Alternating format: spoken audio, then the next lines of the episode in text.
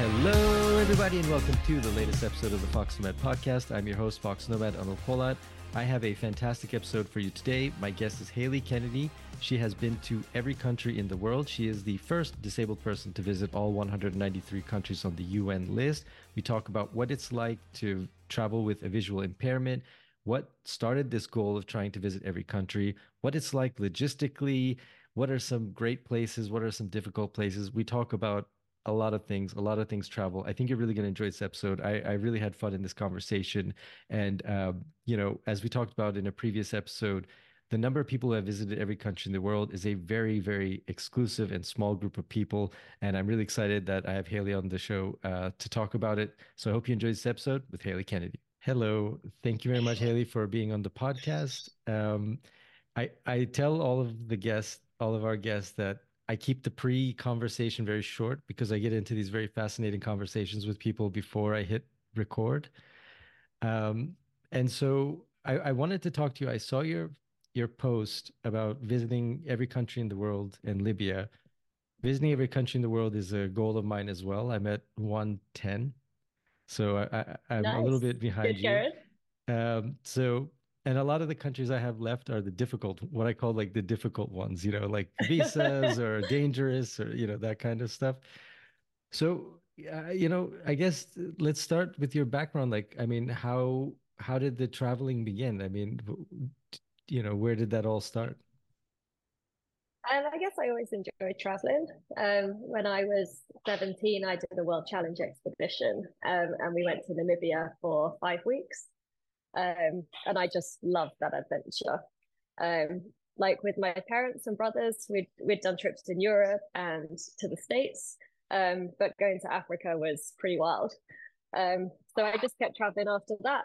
Um, didn't really have any goals when I first started, if I'm honest. Um, was just enjoying traveling, was hanging out with friends, and yeah, then things just kind of escalated into going to every country.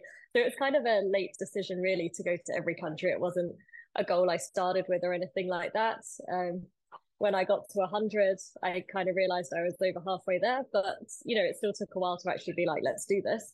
Uh, for me, my main priority was just that um, I'd found out I was gonna, I was losing my eyesight. Effectively, I'm going blind um, and just wanted to see as much as possible before that happened. Um, so luckily, I have done that. Uh, but my eyesight is, you know, it's always getting worse, and you know, I'm just trying to see as much as possible before, you know, I don't see as much or can't see as much, and things like that. Yeah, you're. I, I noticed on your Facebook page it says the first disabled person to visit all of the countries 193, the UN list. And a, a few episodes ago, we covered uh, how many people have actually been to every country. And it's it's a very small number. I, I was surprised, to be honest. I thought, oh, probably more people have done it. It's easy to fly and get places, sort of, and, and so on. Um, so you are in this very exclusive group of people, and then you you mentioned your your eyesight. What what is what is uh, what is happening, and how has that affected your travelers uh, travel travels? Yeah, I have Stargardt's disease, which is a form of macular degeneration. So I've lost all of my central vision. Um, so life is very very blurry. Um, there's not a lot of detail in my life. Um, so I kind of wander around the world in my own little little journey, you know, seeing what I can see using my phone camera um, and my SLR to try and see as much as possible. Um, and you'll often find me taking pictures and then zooming in on the picture to actually try and get some of the detail that I can't see with my eyes. Um, so it, I guess it does make traveling like quite a lot more difficult. Um, you know, people use their eyes all the time to recognize signs, buses, you know, Uber registration numbers, things like that. You know, a lot of that is just totally not possible for me to do.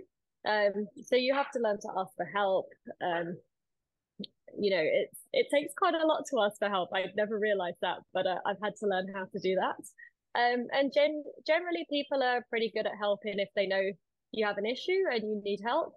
Um, but you know, I I guess sometimes I am a bit slower to do stuff or I can't see as much detail and I'm walking around looking like you know, I'm totally lost because I am, but shouldn't be if my eyes worked, kind of thing. So I do end up laughing quite a lot at kind of coming across very stupid. Um, occasionally, there's a lot of tears uh, with just total frustration, but generally, we get there.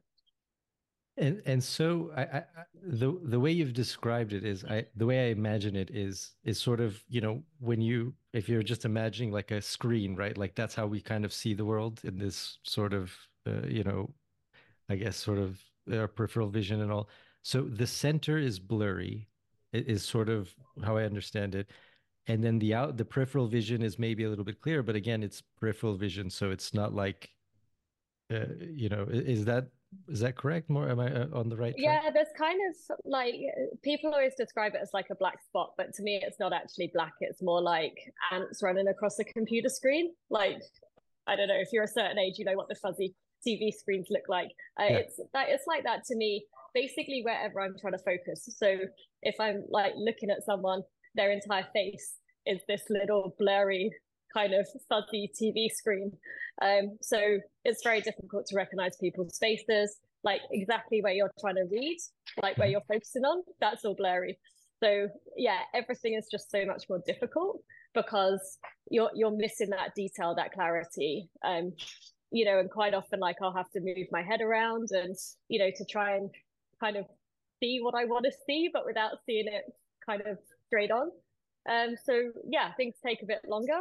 Um, technology has kind of transformed life, like mm-hmm. iPads, things like that, where you can make everything bigger and yeah. So uh, yeah, I think a lot of my travels and probably finishing has been down to technology as well, like still being able to book my own flights and stuff and yeah, just help you're able to get through technology or other people helping you.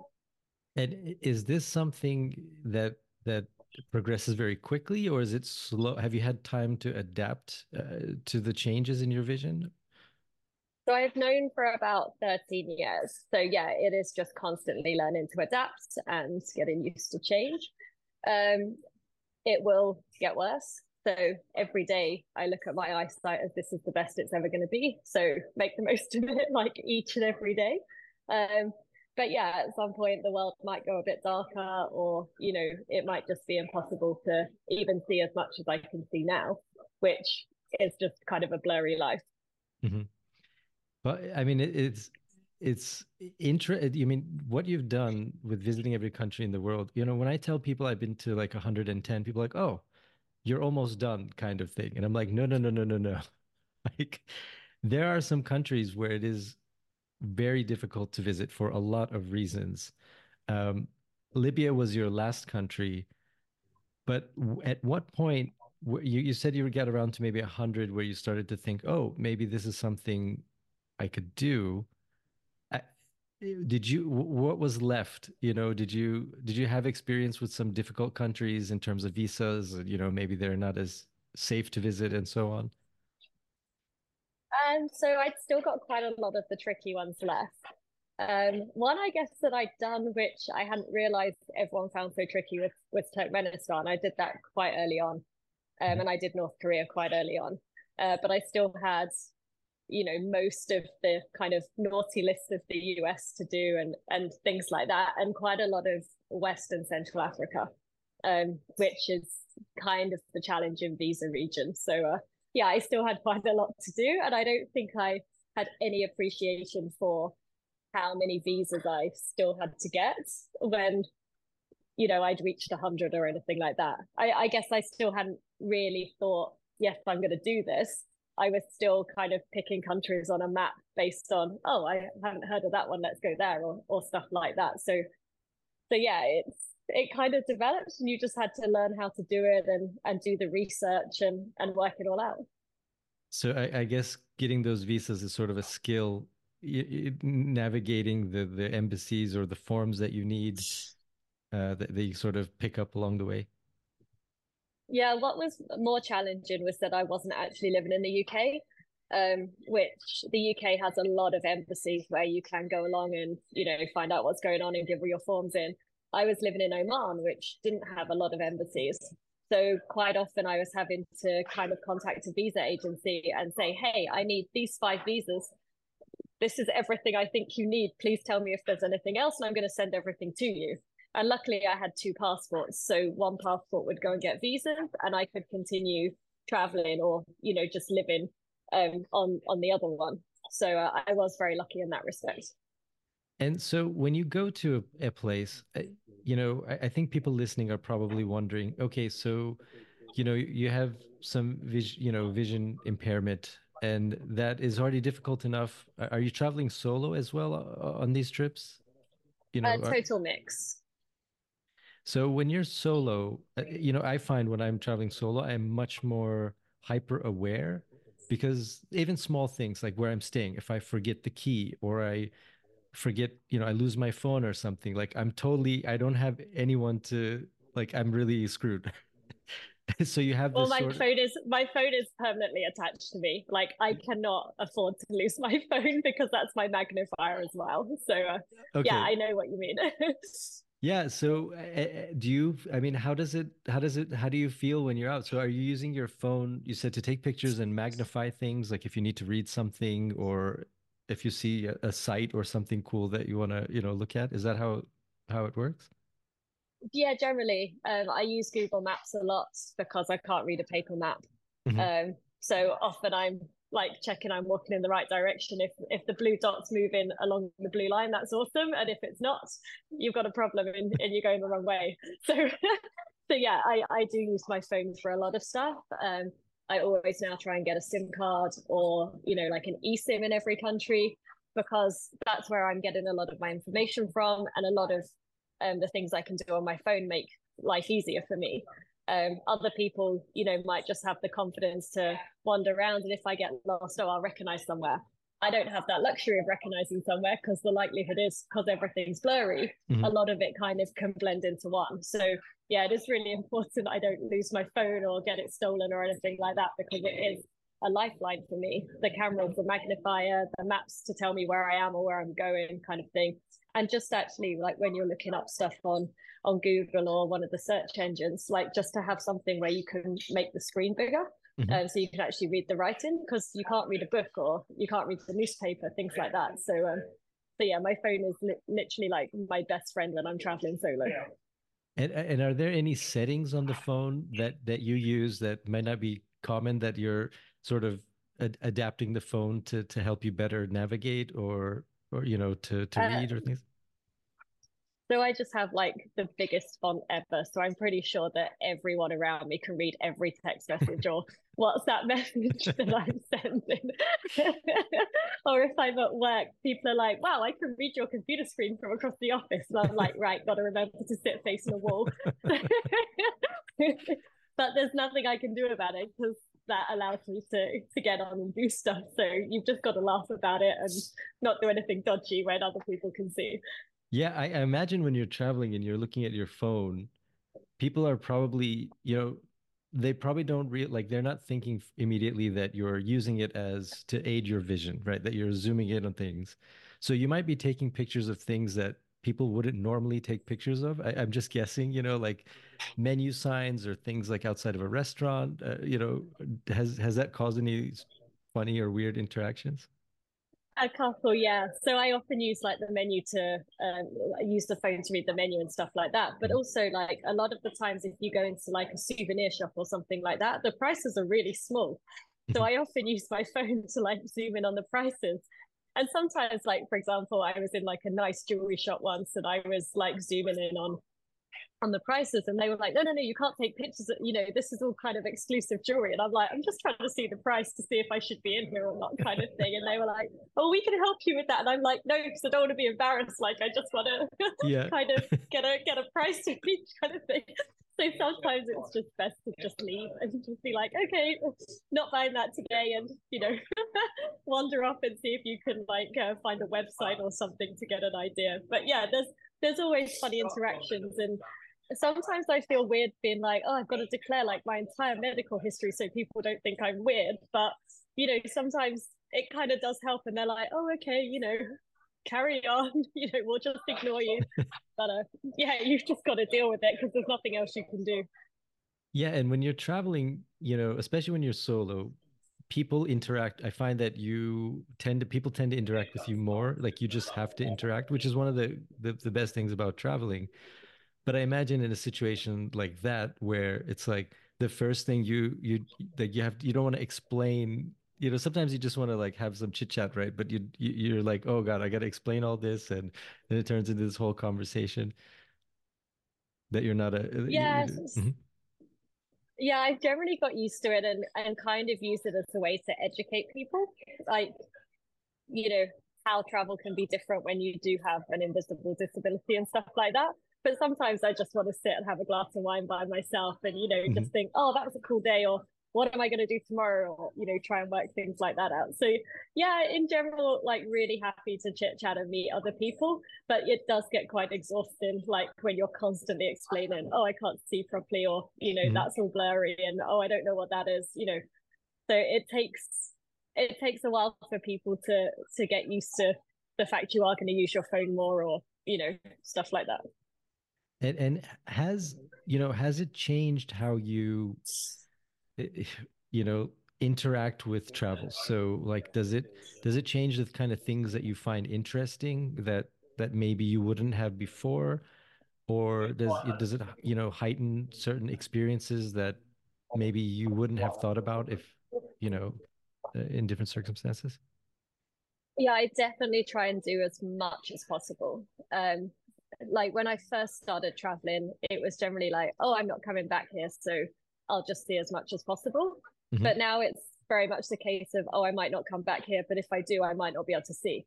So it's it's very much let's do and see and try as much as I can because it might be the last time I'm in this country or can, you know, see what I want to see. So let's pack as much as possible in. Mm. So quite often I can get back from traveling and you know, I'll get to my parents' house and just be like, right, I'm going to bed. And they're like, it's 2 p.m. And I'm like, yeah, I know, I'm tired.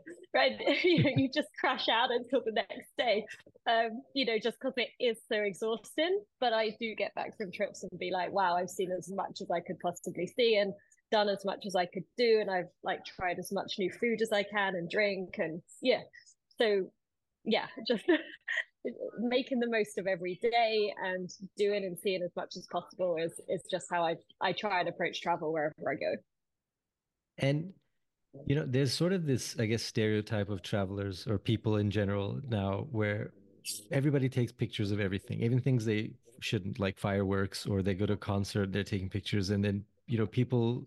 I, I guess the sort of the meme is right, like they, they're not experiencing or seeing things or you go to Taj Mahal and everybody has the camera, and it's totally fine. I get it. I mean, I have been there too and done it. Is that something that you know? Like, I, I, I sort of, I, I'm interested to know. You know, you, you you're seeing these places for the last time, right? There's some places you don't go back, and I find that I forget places until like somebody will say, "Oh, you did you go there?" I was like, "Oh yeah, I did," and I forgot. So the kind of things I remember that are left over are not the things I photographed.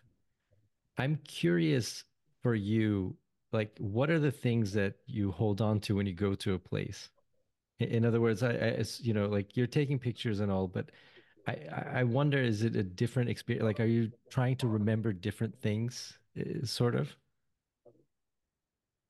Um, I guess for me, I'm trying to remember what things look like, and so I do take a lot of pictures. Mm-hmm. Um, I also, because I have alopecia and I've lost my hair, I do try and take pictures of myself in places as well because I'm trying to help normalize um, baldness in women um, for all those people that have alopecia. And, you, you, know, everyone can be at different stages of their journey.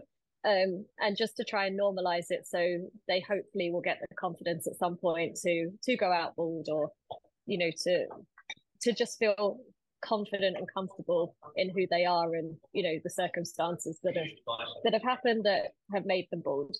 So uh, yeah photography is quite important to me but i do try and get back and then make a photo book of like the best parts of that trip you know with the main sites i've seen or you know things like that. And then i can just open that book um you know later on and just be like oh that was a really great trip. I really loved that.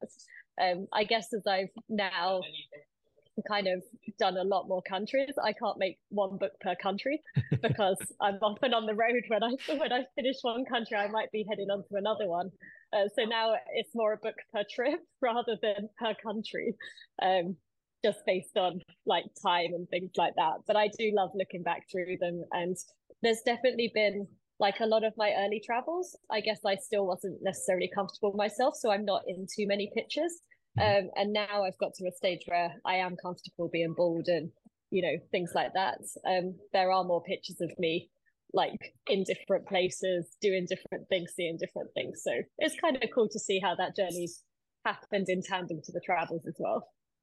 And so when you travel, are are you? It sounds like on some trips you're going to multiple countries in a row, like you know, from you're staying in a region. Is that sort of how you planned uh, your travels, or is it more uh, hopping around? You know, just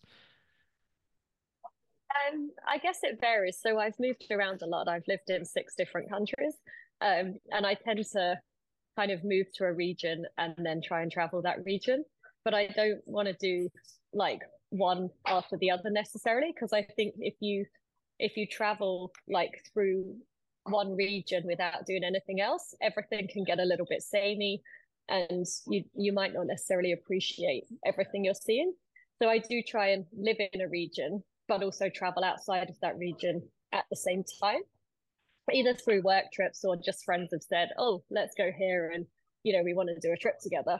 But ju- uh, also just have that break from seeing like the same things over and over again or, you know, them slightly different, you know. So I just think it's important to appreciate every country and not just travel a region as fast as possible to tick it off and mm-hmm. not necessarily appreciate the differences a lot of the time they're quite subtle differences if you travel through one region all at the same time but there are differences and it's nice to to appreciate those so if you were going to make a i, I guess a, a book of the highlights like if, if you were going to say okay these are the the highlights of all of these 193 countries are there certain things that stick out that you're like that was a great moment or that was a great meal or more people should know about this place or this thing?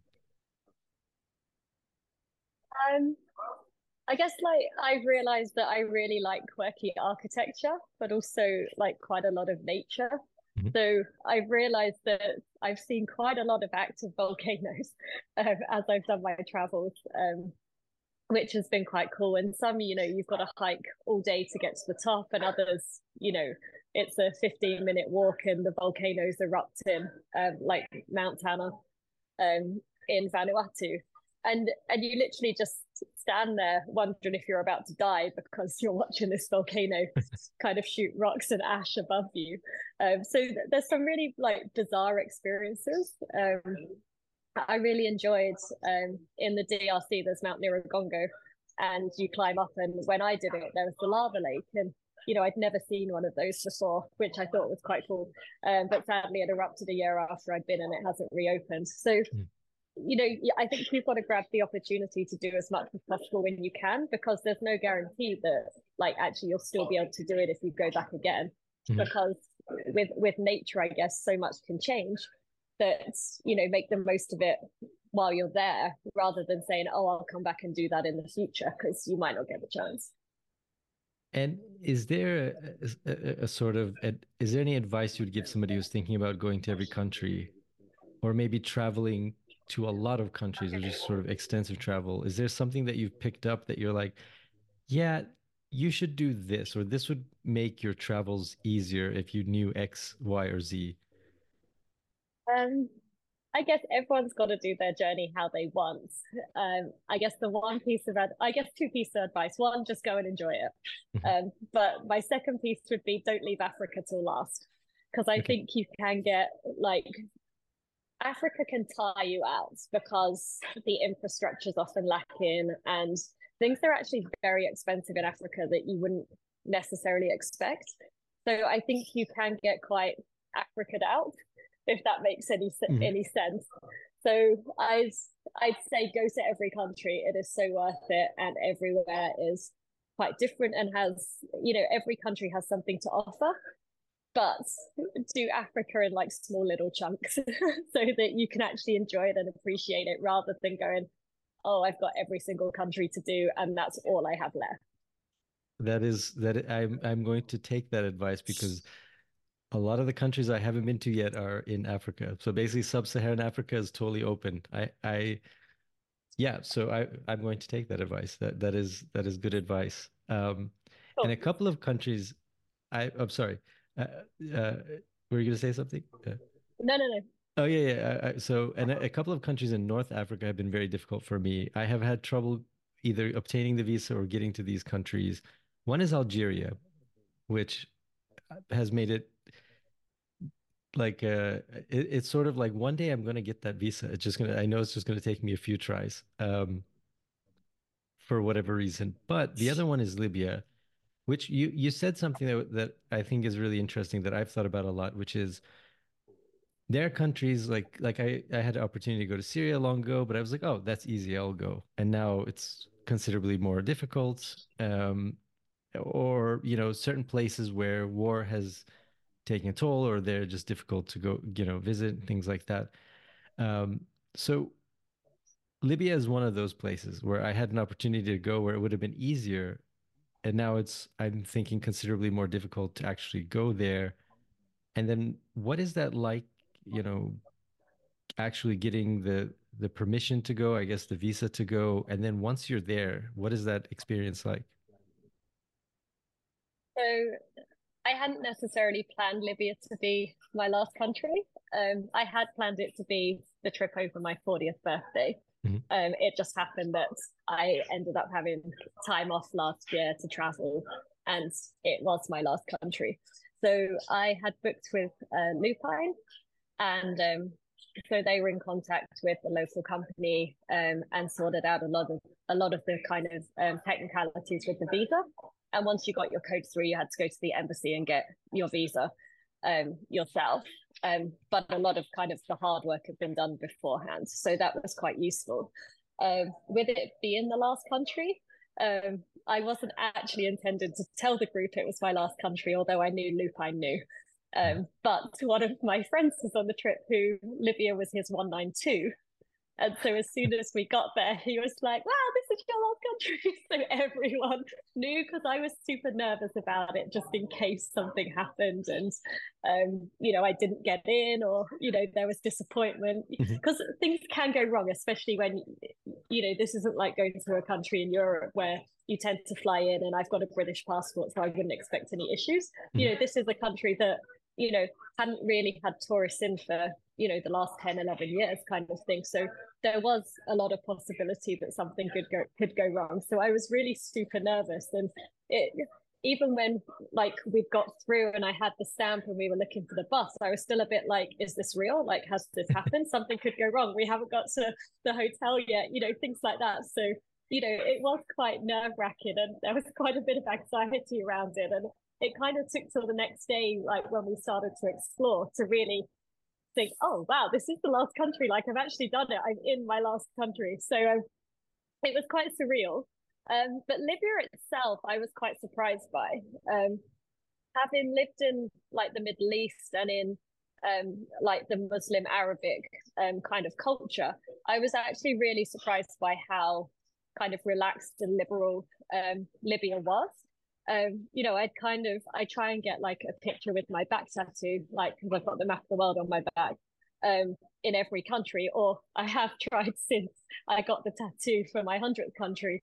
But um, you know, quite often you've got to kind of sneak away, and you know, it might not be exactly where where you want because you know you've got to hide from people because you don't want to be disrespectful. Mm. Um, but actually, they were super cool. They were just like once they realized like I had the map of the world on my back and things like that. They they all wanted pictures as well, kind of thing. So it was it was a lot easier than I thought it would be.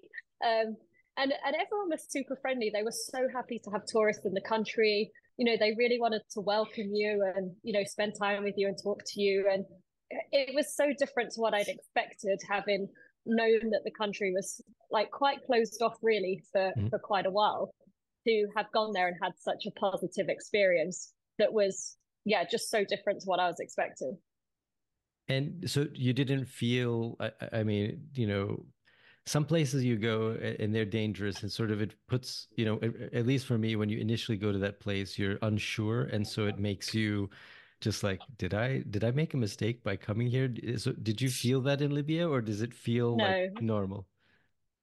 No, it felt I've often found that a lot of uh, predominantly Muslim Arabic countries are a lot safer um, than other countries, and I, I felt like I felt safe there.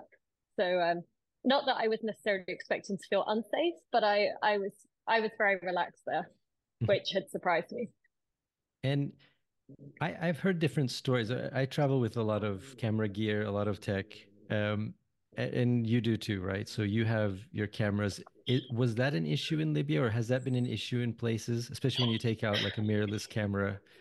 I, I feel like that sort of sets off alarms for certain people in certain countries. Like, oh, that's a that's a quote professional camera, so we will treat that differently than like your phone, even though they both kind of do the same thing. But you know, was that an issue in Libya or anywhere else? Um, so I didn't take my big camera to Libya. I just had my phone with me mm-hmm. um, because I wasn't because I wasn't sure. Mm-hmm. Um, and I try not to cause myself additional problems than than mm-hmm. I need to because I've already got enough challenges. Um, I'm not sure if anyone had a big camera on our trip. Um, I can't remember any. I think people just had phones, and and we didn't have any issues with that. Okay, good to know. It's it's just interesting um, how different tech is treated in different countries. Like a, a drone, obviously, is one, um, but also like a mirrorless or DSLR camera. Um, so now that you've gone to every country, sort of what's next? I mean, does that does that do you go? Boy, I don't want to travel anymore. People are probably wondering, or is it the opposite? Is it like, oh, I want to go back to here, or I want to see this, or how how do you feel now? So I have been set a few challenges by people, um, and I haven't decided totally if I'm going to take any of them up yet. The what I am kind of looking at at the minute is um, my friend who's on 192, Gary. He has, uh, and we're both doing it. We're trying to get every European passport stamp as we're both British, and now we get stamped in and out of Europe before they stop stamping. So that's quite a fun one, and you know, a lot easier to do. Not really any visa issues, things like that. So that's just kind of a little fun challenge. Um, I have been challenged to do everything all over again, um, which I'm not sure my bank balance or my patience would allow that, but we'll see what happens. Um, no, since I finished, I have been traveling around the South Pacific, um, done um, a bit more of, um, I did uh, French Polynesia, the Cook Islands, Pitcairn Islands.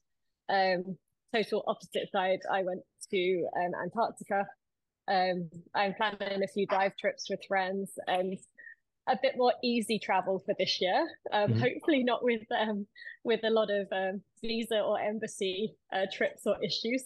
Mm-hmm. Um, and then just kind of enjoying, you know, knowing you've finished and you know it was a super big challenge I'd been doing for over 20 years. So it's kind of nice not really to have a travel focus at the minute. And if friends say, um, hey, do you want to go here? I can say, yeah, actually, that sounds good. Yeah, let's go. Rather than saying, oh, well, it's not on my list anymore. So, you know, can't do that till I've finished. Now I'm at the point where I can say yes to stuff, mm-hmm. um, even if I've been, because we might be going to a different town or a different city or doing something different. And I'm really looking forward to that. That's nice. Yeah. You, you don't have to say, oh, I'm going to this country. And people are like, why are you going there? Well, it's number you know 121 or number 148 or whatever it happens to be. Now you can just go kind of without the pressure of the challenge i guess. Well what was really interesting was a lot of my last 10 countries were basically going across central africa mm-hmm. and um, you know i couldn't really find anyone to go with me like a lot of my normal friends are just like oh my god are you crazy and then i had some friends that although they were trying to do every country they'd already done them so I was like, okay, I'm just going to go by myself and find a local guide in each country and, and things like that, which was fine. But as I was posting pictures, and I never post where I actually am, just for security reasons and things like that, I was then getting people messaging me going, oh my God, I needed to do that country. I would have come with you if I'd known. so I could have done this whole trip with like two or three different people I'd met, like traveling along the way. Um, you know, and I'm watching them do it now, going, oh, okay, it's you know a few months later, but you know this could have been a fun trip to all do together, kind of thing. So uh, maybe I should post where I am, um, but it just feels safer to always do it afterwards, which does mean you often miss people. And where are you posting most of your travels online? I mean, what what is your main focus, or is it social media, your site? Uh, yeah, so I like Facebook's really just for my family and people I've met. Um, so I keep that one kind of private. Um, my Instagram's public, and I tend to post my favorite pictures um from like each trip I've done on there. Um, and then I have my blog, um, Bald Blind Beautiful Travels, where you know I write about my travels and add pictures in that show what I'm talking about did happen, um, kind of thing.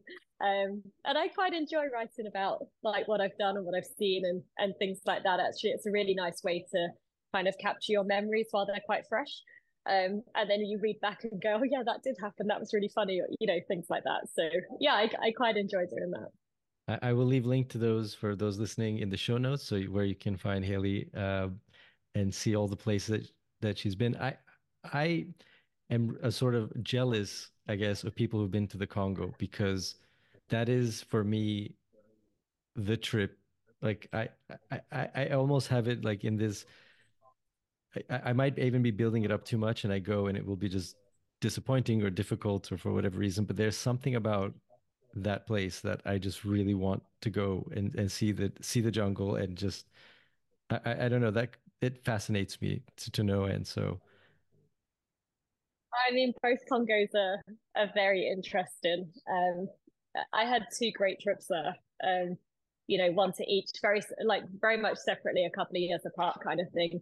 And um, and yeah, you should go as soon as possible because um, they are getting more popular. And and what's been really nice is to go to a lot of places before you see hundreds of people's pictures afterwards. Mm-hmm. Or I mean, before you've been kind of thing going, oh, I know what I'm going to see, and like you know, everyone's doing a similar itinerary kind of thing. So so yeah, try and go as soon as possible if you can. Thanks. Thank you for the advice. I will I will and and also the the Africa advice. So it's see see two things are coming together now that I'm like, okay, I haven't yet been really to sub-Saharan Africa, and I want to go to Congo. Maybe maybe it's time. You know, that's that's the start. Um, oh, I hope you have a great time when you get there. I, thank you. I will let you know. I will I will send you a message and I'll say this was amazing or this thing was great or you know whatever the thing. There's always like a thing about a place when you visit that it's like that's the one like thing I remember, you know, the, in years later when I forget all the other small things is like, okay, I remember that thing. So yeah, I wonder what that will be with, with the Congos. Um, yeah. So in the Republic of Congo, I remember I'd said, "Oh, I really want to do like a hike or something like that, like particularly to a waterfall." And they're like, "Yeah, yeah, don't worry. Like we've booked a day hike to this waterfall." I was like, "Great." So we drove for like five hours, and I was like, "Guys, how long are we hiking for? You know, if if we're driving for five hours each way, kind of thing." And they were like, "Oh, you know, like 10 minutes. And I was like, what? This is like the day hike kind of thing. And they were like, well, yeah, we're out all day. It's like, oh, okay. so we got to this waterfall and I was like, oh, okay, where's the hike? And they're like, oh, you, you know, the waterfall's there. And it wasn't even 10 minute hike. It was literally like at 20 seconds. Uh, and that was the entire day trip sitting in the car for 10 hours, like on some of the worst roads I'd ever seen to see this waterfall. Not a single bit of hiking at all. I, I, like the mentality. They're probably thinking, like, why do you want to walk when we can just drive right up to the waterfall? that, that, but it's those is... kind of things you remember. yeah, it is. It, it really is those sort of those weird, funny things that happen to you and then you realize like oh we are thinking different like you're just like okay this is this is a you know we're just not and i i love those moments where you're like you have you know a group of people and they're all thinking differently. And i just like they're just looking at the same situation totally differently and it's hilarious. That is uh, brilliant. so I, I, guess uh, my last question uh, is just wrapping things up is i always wonder like I, i've never had this issue but i wonder like after you go to libya for example and then i'm assuming you flew back to the uk you're you know I don't know if you flew back directly, but I mean, when you when you're going through you know passport control, or like when you've been to Syria, I mean, do they go? why did you go there? And does it raise suspicion or is it, or when they see all the other stamps in your passport, are they like, oh, okay, you're you're just traveling a lot, but you know, does it seem weird or do you get questioned or anything like that? Um, so the only time I really worry is when I'm going through the state. Um, mm-hmm. and quite often I go through on special assistance anyway. Um, you know, and I've got a US visa, and I always like get up to the counter and and they're like, oh, you know, why have you got a visa and what's wrong with you? And I was like, oh, I'm trying to see the world before I go blind, kind of thing. And quite a lot of the, the time they're like, oh, you know, oh, we're so sorry, we'll pray for you. And by the time I think they've they've like felt pity for me, uh-huh. you know, they're they're signing me into the US and you know not really thinking about the fact I've been to all of the places on their naughty list. Um, so that that's like always my biggest worry because mm-hmm. having to transit through the US, you know, can be a little bit nerve wracking when you have been to um, some of these countries.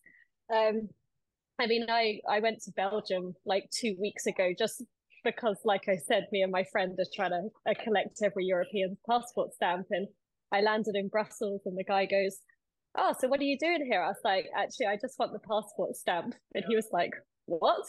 And so he flicks through my passport. He goes, Oh, yeah, you do have a lot of stamps. He's like, Okay, stamps the passport. He goes, Where are you going next? I was like, oh, you know, I've got a few days here and then I go to Luxembourg. He's like, you're going for the passport stamp? I was like, yeah. He's just like, you're weird, go through.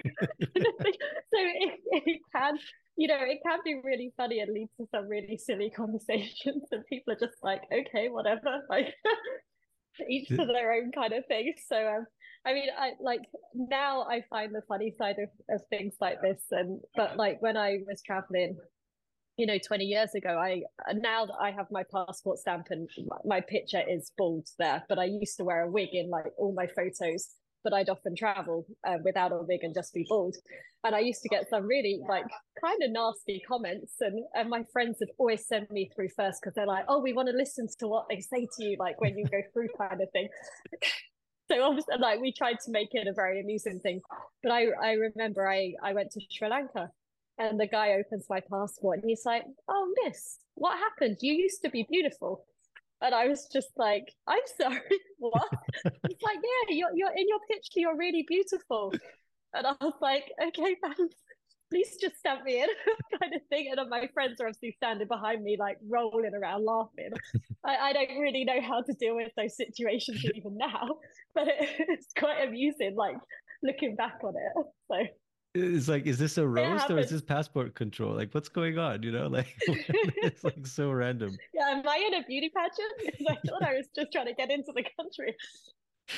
That that is it is it is hilarious uh, you know it's just i, I just imagine probably you know i always think of a passport control officers probably it's pretty boring like it's pretty just standard but then somebody like you has all these stamps they're probably just like what is going on here? They're like they're probably like this country that country and you said you kind of bounce around from regions so it doesn't seem to you know they might just it just is like a random collection of countries and they're just like what is going on?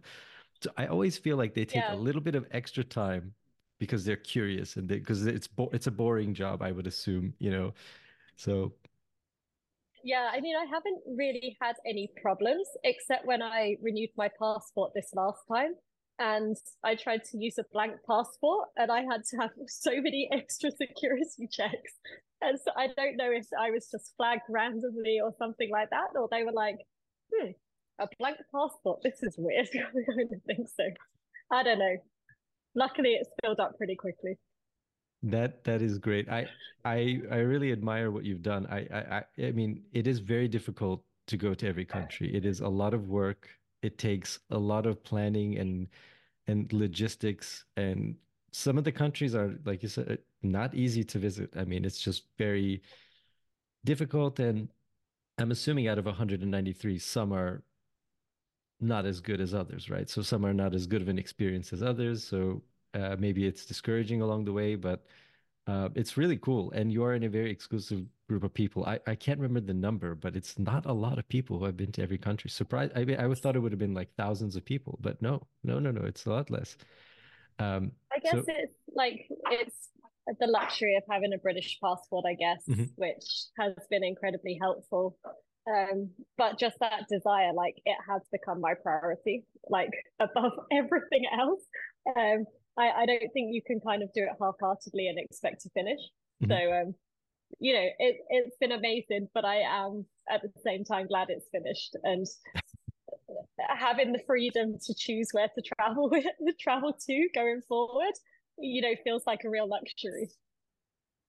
Yeah, yeah. Now you can enjoy, you know, chatting about the passport stamps with passport control and, and, and rather than, you know, having to hang out at passport control and, uh, you know, be nervous about getting in. yeah, you'd be nervous. yeah, exactly. It's just the, the, the, most awkward interaction you have as travelers. You go up to passport control and you just always feel like you're doing something wrong in some countries. It's like, I just want to visit this place, but they just kind of look at you, just feel like you're doing something that you shouldn't be doing. And it's like, no. Um, but yeah, it, it, uh, some some countries do passport control a lot better. I, I, I will say, um, Denmark is so far the the best one. Whenever you I go to Denmark, which hasn't been a lot, but they're always cracking jokes. They're like so friendly. They're just like, oh, it's like I'm visiting friends. Like they're just like, hey, welcome back. Ah, yeah. What are you here for? You're going to this? And I'm like, wow, this is so nice. Whereas, yeah, you know, other countries, it's like, why would you come here? What do you want? you know, it's like, well, I don't know. Are you crazy? yeah, if you, yeah, exactly. Like, can't you do something better with your time and money? It's like, no, I want to see the place where you live. Uh, yeah. Um, yeah, I, I remember will... when I was heading to DRC, I'd said to people at work, you know, like, if you want me to review your contracts, you need to get them in because I'm going on holiday for two weeks. And, you know, the standard, where are you going? It's like, oh, Democratic Republic of Congo. and at the time, I was a risk manager. And they were like, Are you sure you're a risk manager? You don't seem to avoid much risk kind of thing. And I think from a professional point of view, they were a bit like, Are you crazy? Are you telling us what risk we can take on and you're going there? So yeah, it does lead to interesting conversations. They're probably expecting something like France or Italy or something, and then you're like, "Oh no, Democratic Republic of the Congo," and you're like, "What?" You know, I just imagine they're like, "Yeah, um, that that is that is hilarious." But you know, I guess I guess it is good. I mean, you know, you've you've done it, and so it's not as scary out there. I think a lot of people are are scared to visit, you know, a lot of the world, and and um, you know, it, it's, it's, it's, you've done it. So there you go. For people listening who are scared, there you go. Someone has done it. Thank and, you. And um, it, has been really nice talking to you. I, I'm fascinated. I could uh, talk to you about all these countries. It's, it's really, uh, you know, I, I bet you have people too who have been to a lot of countries who are like, oh, when you went to this country, did you do this thing or what was this like? You know, because there are some countries where I don't know a lot of people who have been to that country, whatever it happens to be. So it's like when I find somebody, I'm just like, ah, you know. No, it's great, and I I still like I just started uh, back at work last week, and I'm still getting messages from people saying, "Hey, can you come here tomorrow? Hey, why don't you book a flight here, or should we go there next weekend?" And I'm like, guys, I've got a job now. Like, I actually can't travel like I've been traveling for like nearly a year, and they're like, oh, that's not cool. But I gotta go here. Where should I go? you know? So uh, and it's and it's great. And I I have such a nice group of travel friends who I've met along the way. And yeah, it's it's just so fun chatting about different countries and experiences, and you know, laughing about how things went wrong, or you know, just the funny things that happen.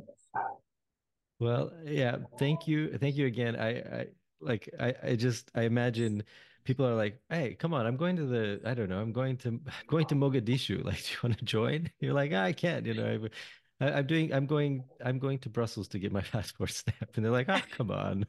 It's just Mogadishu. You know, like, come on! It's it's nothing. It's like Brussels." Um, thank you again. I, I will leave links to where people can find you on Instagram and your site. Um, they can check thank out you. your stories and pictures and um, and just read more about what your adventure has been like and also the upcoming adventures because it, it, it hasn't stopped. So um, it hasn't. thank you again so much for your time and everyone for listening. Thank you. And uh, wherever you're listening to this, make sure you leave a five star rating, Apple, Stitcher, Google, all of those places. Thank you again, Hayley, for for taking some time to talk to me. And uh, yeah, I'll see everybody in the next episode. Thank you, Hayley, for being a guest on the Fox Nomad podcast. And thank all of you for watching. Make sure you hit the like and subscribe buttons. Or if you are listening on the audio version, make sure you give the podcast five stars wherever you're listening to your podcast. It really helps us get the word out about the podcast. Thank you all for listening. And until the next episode, I hope you have a great rest of your day.